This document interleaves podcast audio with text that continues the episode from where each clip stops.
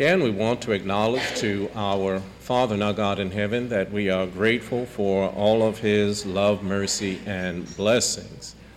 And of the many blessings that God gives to us, uh, let us ever be mindful that one is the gift of stability. Uh, to a person, I believe that we are all aware of the fact that there is no shortage of trouble in the world in which we live. Uh, there are troubled homes, there are troubled relationships, there's trouble at the workplace, and on the list could go. But in a world of turmoil and trouble, uh, there is calm and peace to be found in Christ Jesus. And this is not to say that we get exemptions uh, from trouble and trial, uh, but with every trouble we face, we always get a greater portion, greater portion of grace psalmist has declared in Psalm 57, uh, starting at verse 9, he says, I will praise thee, O Lord, among the people. I will sing unto thee among the nations, for thy mercy is great to the heavens, and thy truth to the clouds. Be thou exalted, O God, above the heavens. Let thy glory be above all the earth. And when you think about all that God has delivered us from, all that God enables us to endure, then certainly praise is in order. And for all of God's blessings, we ought to be eternally grateful.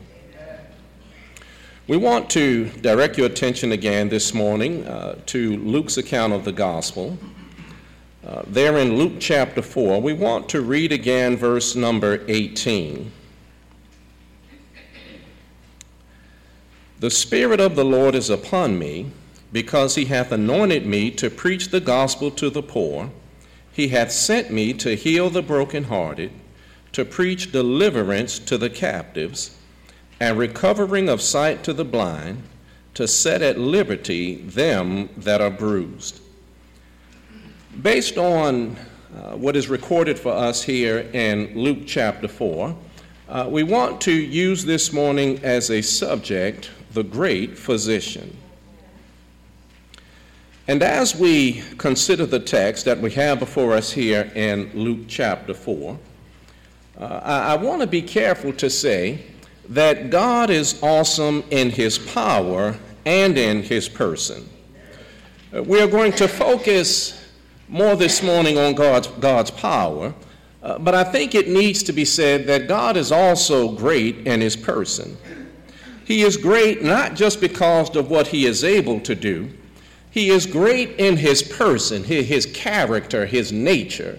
Uh, in, Exodus 15, verse number 11, we read, Who is like unto thee, O Lord, among the gods? Who is like thee, glorious in holiness? See, that's God's person. Fearful in praises, doing wonders.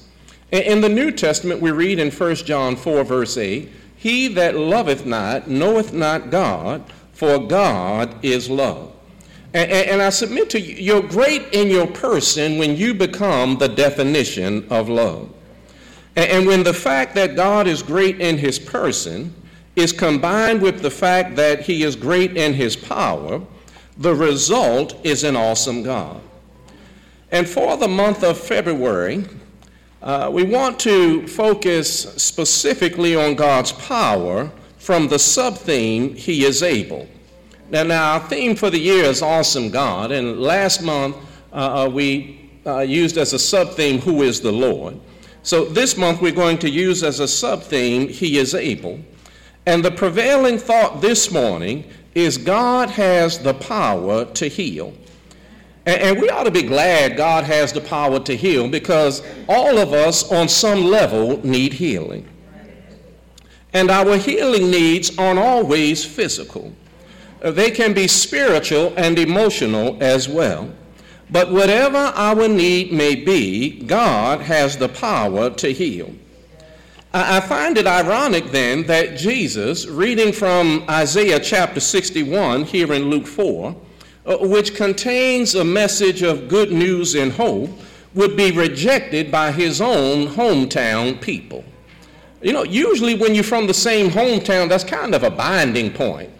Uh, you know, whenever I run into somebody and I find out they're from Baltimore, you already won some points with me. I don't know anything about you, but the fact that you're from Baltimore, it, it, look, we, yeah, we homeboys. That, that, that counts for something. He was rejected by his own hometown people. And if we talk about Jesus as a physician, I would venture that many of us have deferred medical treatment. Now, if you're going to ever disregard the preacher, disregard me about what, I, am about to say.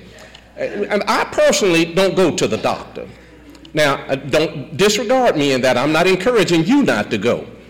Eh, because if you don't go and you get sick, don't come back to me and say, I didn't go because you said so. No, I'm telling you what I don't do. If I go, you know I was in some sure enough pain. Now, I'm not recommending that as a good course of action. I'm just saying I don't go. Many people reject Jesus just like we may defer medical treatment. And Lord help us, uh, you know, sometimes the case is the doctor may say to you, if you had come earlier. See, that's one of the dangers of not going. You know, I try to doctor myself, but I appreciate I don't have a degree in medicine. Uh, so God forbid I should ever turn up sick. I don't have anybody to blame but myself. But Isaiah 61, Sister Cook, you said hey, that's right, a little too hard to that. Isaiah 61 is a messianic prophecy of which Jesus is the fulfillment. And Jesus is uniquely suited as a healer because he is able to sympathize and empathize with our pain.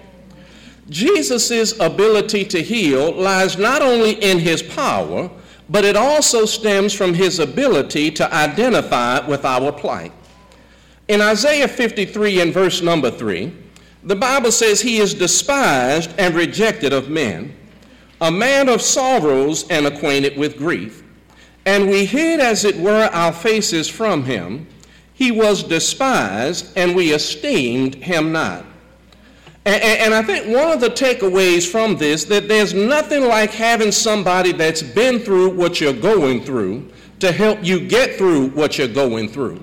See, Jesus said, I understand on a level that most people don't. I, know what it's like to have your friends turn on you. I, know what it's like to want to depend on people, but you can't depend on them. I, know what it's like to be tired. Whatever it is that we go through, the Bible says Jesus can empathize with our plight. When we speak of Jesus as the great physician, appreciate that he's a different kind of doctor. See, doctors, because of human limitations, quite often literally practice medicine. You know, you ever hear them say doctors practice medicine? Sometimes that's what they mean quite literally. They practicing. Uh, you, you ever heard they have experimental drugs and experimental procedures, and sometimes they'll send you for a second opinion? And, and, and I'm not mad at doctors. I, I believe that they do the best that they can. But with human limitations, uh, uh, there's some things that they just can't do that Jesus is able to do. See, with Jesus, there are no limitations. Uh, you remember the great invitation, Matthew 11, starting at verse 28. He says, Come unto me, all ye that labor and are heavy laden. Notice he doesn't have to put any kind of exclusions or disclaimers there. Anybody who needs healing, Jesus invites us to come.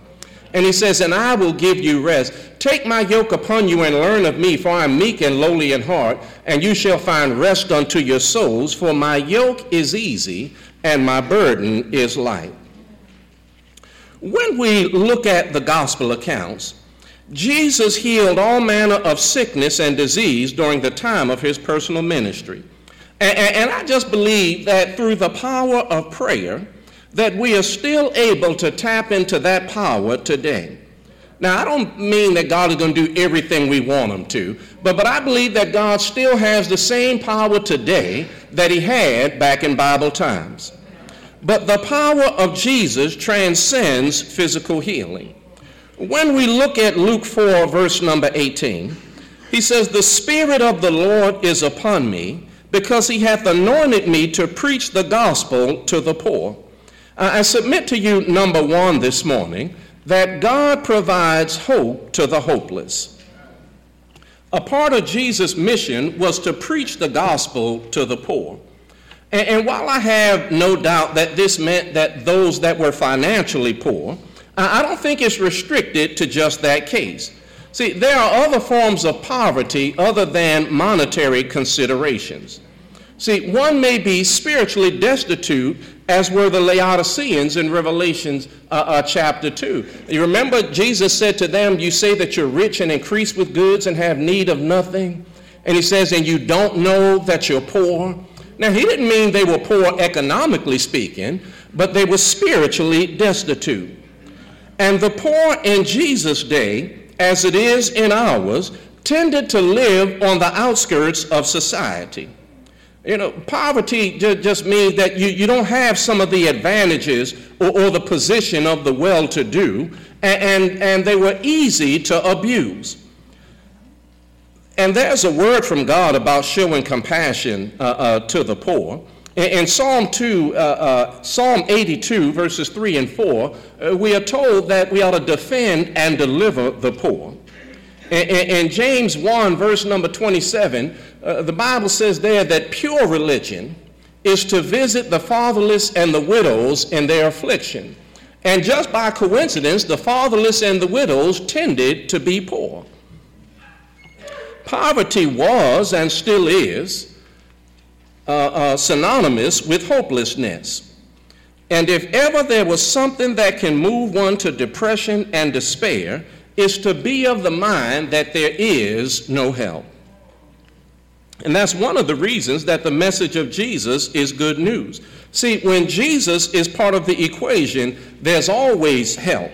And I mean that ready, willing, and able kind of help. And because there is help, there is not just hope, there's a sure hope. But because of the way that he chooses to work, God's ability to help is dependent on my willingness to obey. Now, I just believe God could do anything that he wants to. But understanding us, he chooses to work with us in a certain way. Do you remember the widow in 2 Kings chapter 4? You remember she comes to Elijah and she says, uh, uh, My husband is dead and my bills are due, and the creditor's going to sell my sons uh, uh, into slavery. Now, God knows our problems, and God could just abracadabra and, and fix the problem. But do you remember what she was told? Go find all the vessels that you can, and take the little bit of oil that you have and keep pouring it into all the vessels that you accumulate. And then take the oil and sell it and pay your debt. Now, the size of her blessing was dependent on how many vessels she gathered. You see what God did? God had her take ownership of her own issue. Yeah, I could just give you what you need, but, but let me let you invest in this. And, and let me do it in such a way that you appreciate that it's me that's providing the deliverance. Uh, don't you know God works with us that same way? We may have issues, we may need healing. God could just come in and wipe the issue out. But God said, let me get you to invest something in your own issue. You know, we tend to appreciate things that we had to work for. You know, somebody just give me something, I, I tend not to value it the same as if I had to work for it. And, and when we have issues that we need healing, God understands that. Let me have you invest in something in it so that you appreciate it once it's achieved. And so God works with us to build our faith and our character in healing our issues, but he gives hope to the hopeless. But look further with me, if you will, there in Luke chapter 18. And depending on the translation you have, you may not have this next phrase in Luke 4, but you do have it in Luke chapter, uh, mm, in Isaiah 61, verse 1, which Jesus is quoting from here. Uh, uh, so if it gives you pause that you don't have it in Luke 4, go back and look in Isaiah 61 and, and you have it there. Uh, uh, he says that he has sent me to heal the brokenhearted. I submit to you that not, not only does God provide hope to the hopeless, but he also provides life to the lifeless.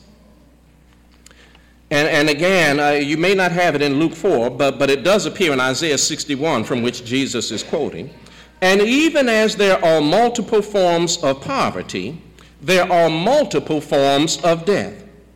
Uh, appreciate by the definition of the term that death means a separation. In, in James 2:26, James says, "For as the body without the spirit is dead, so faith without works is dead." Now, there you just have some things that were separated. When we talk about physical death, the body is separated from the spirit. When you talk about faith being dead, is separated from works of obedience. To be, uh, uh, so when we understand that death is a separation, we appreciate that it's possible to be physically alive while dead in another context. In 1 Timothy 5, verse 6, uh, without getting to the context of what Timothy was talking about, he says, But she that liveth in pleasure is dead while she liveth. Now, it's clear from what Timothy says there uh, that you can be physically alive, but dead in another context. Death means that something has been separated from something else. To be heartbroken is to be separated from peace, joy, or comfort. So Jesus can heal the emotional as well as the physical. You know, sometimes we have some things that need to be healed that, uh, uh, you know, some Robitussin or some Tylenol won't help. Uh, uh, sometimes my issues are not physical, they may be emotional or spiritual. And I submit to you that much of man's emotional distress stems from misunderstanding and improper perspective. Now, let me illustrate it this way. In our society, there's a great deal of emphasis placed on material possession. You know, if you come from a wealthy family, you are ascribed a certain amount of, uh, uh, of honor. Now, I may not know anything about you as a person. You just come from a wealthy family, and, and that means that people will treat you a certain way based on your material possession. But I remember Jesus, Luke 12, verse number 15, said, Take heed and beware of covetousness, for a man's life consisteth not in the abundance of the things which he possesseth. Jesus is saying, don't think that having material possession makes a man something. It, don't think that having money is the solution to all of life problems. You know, rich people worry about things too. And, and you know, money can't buy everything. It, it get the wrong kind of sickness. And you can have all the money in the world, and the doctor will look at you and shake your head at you just like he would somebody who has no health insurance at all. We have no idea what to do. And many times in life, because of our misunderstandings and, and our improper perspective, uh, uh, uh, we have uh, emotional distress. And, and appreciate we have some misconceptions on just about everything. You know, some people have some misconceptions about life.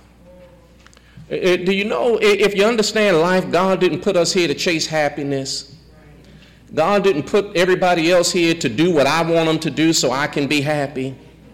Remember, Solomon said life is about fear God and keep his commandments. God put us here to serve him. Everybody doesn't appreciate that. Some people flat reject that. Uh, uh, uh, some people have some misconceptions about relationships. You know, they, they've read uh, uh, uh, Prince Charming and Snow White or Cinderella or somebody else, and they think at some point we ought to live happily ever after. Now, if you're going to stay in a relationship long term, it's going to take some work. And, and don't listen to folk talking about that 50 50. Ain't going to be too many times in a relationship when it's 50 50. In fact, God tells us, look, you give a hundred and stop worrying about what the other person is giving because the relationship ain't just between you two, it's between the three of us. Everybody doesn't understand that. And our misconceptions and our misunderstandings lead us to some emotional distress. And one of the ways that God helps us is to correct how we see things. Uh, do you remember the declaration from the Apostle Paul in Philippians 3, verse number 7? He said, What things were gained to me, those I counted but loss. Paul said, I, I had to change my perception, my, my, my conception of life and what really mattered. I used to place a lot of stock in the fact that I was not just a Jew, I was a pure Jew. You know, of the tribe of Benjamin. And I look, I, I got a pedigree unlike most Jews. Paul said, I used to be, uh, you know, place a lot of stock in the fact that I was a Pharisee, and not just a Pharisee, but I'm one of the best Pharisees around. Paul said, but Jesus had to clear some things up for me. He, he, he had to help me see that the things that I was placing stock in really didn't amount to too much.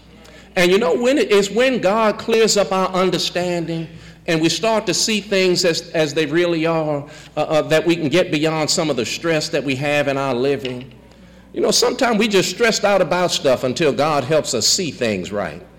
You know, we stressed out about this world until God reminds us, you don't, this ain't your home. You laboring for something better than what's here. Everything here is temporary. Doesn't that take some of the stress out of it? Are you at work working yourself into a grave, uh, you know, trying to get ready for retirement? No, and I ain't mad at you. Yeah, yeah, you want to live well in your retirement, but but don't think that's the end all to end all.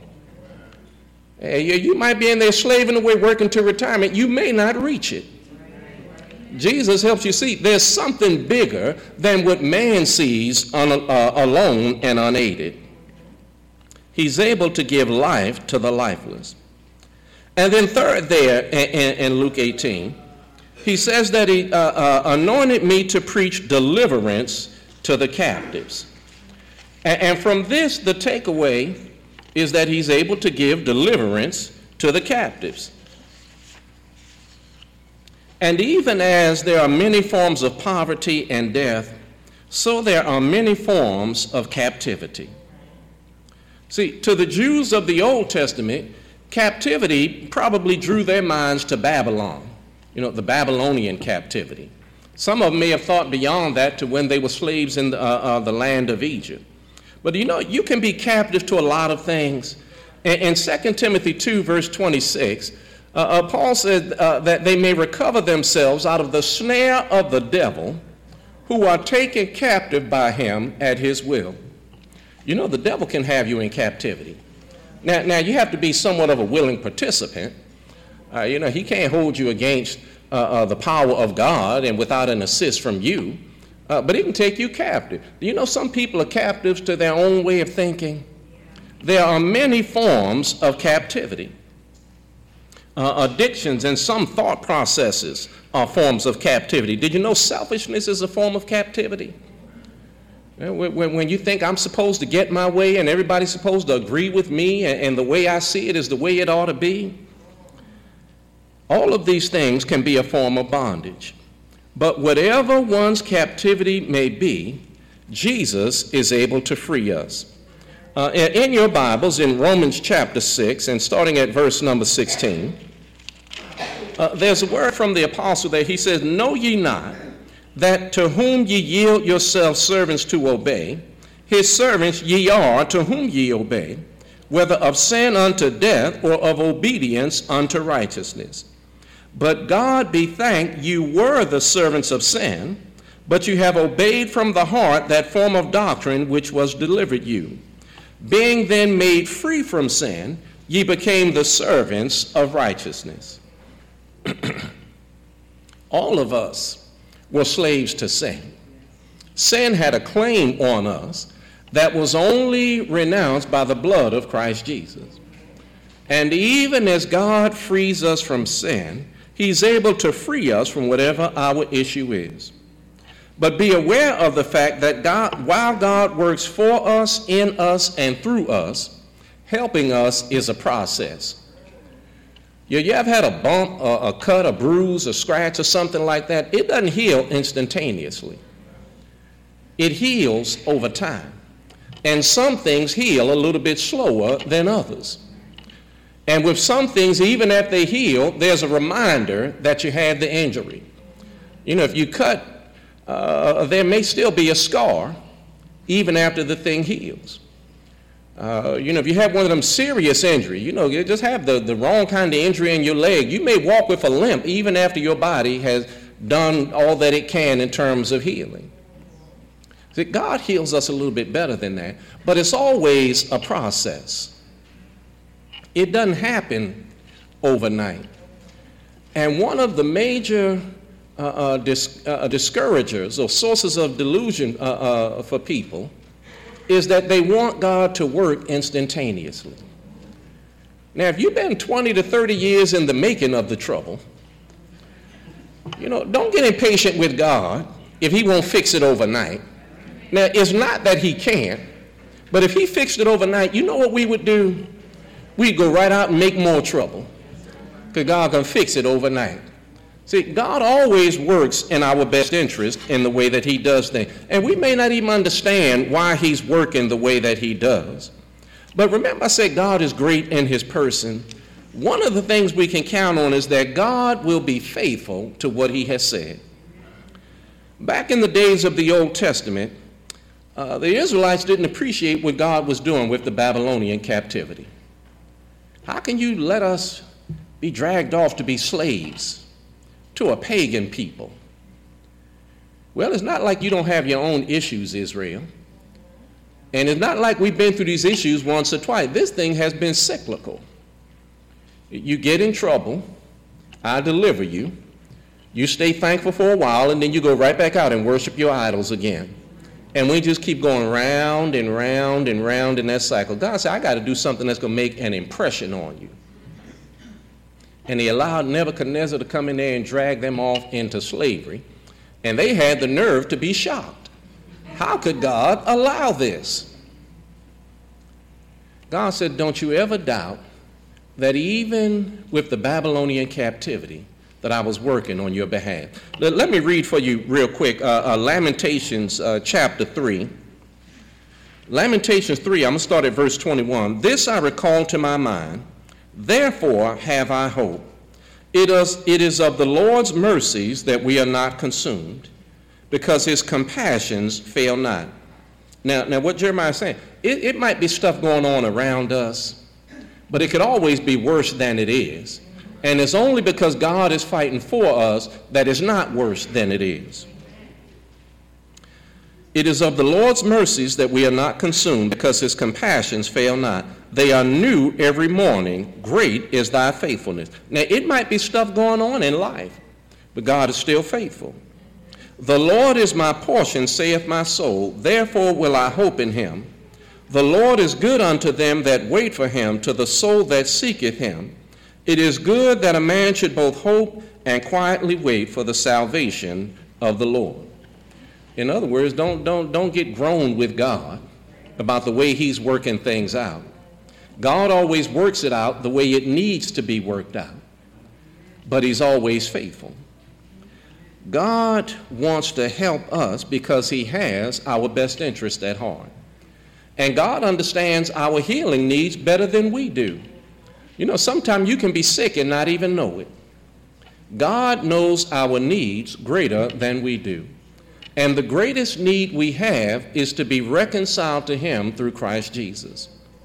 And God's prescription for that uh, is that we hear the good news that Jesus is a Savior. Faith comes by hearing, hearing by the Word of God, Romans 10 17.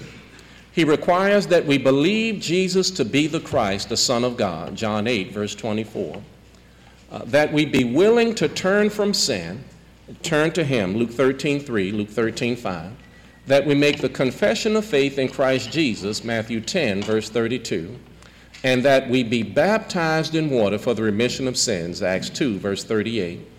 And when we go down into the waters of baptism, as a matter of grace and mercy, God chooses to wash away our sins by the blood of Christ Jesus. He indwells us with His Spirit and he adds us to the church. You know why God does all of that?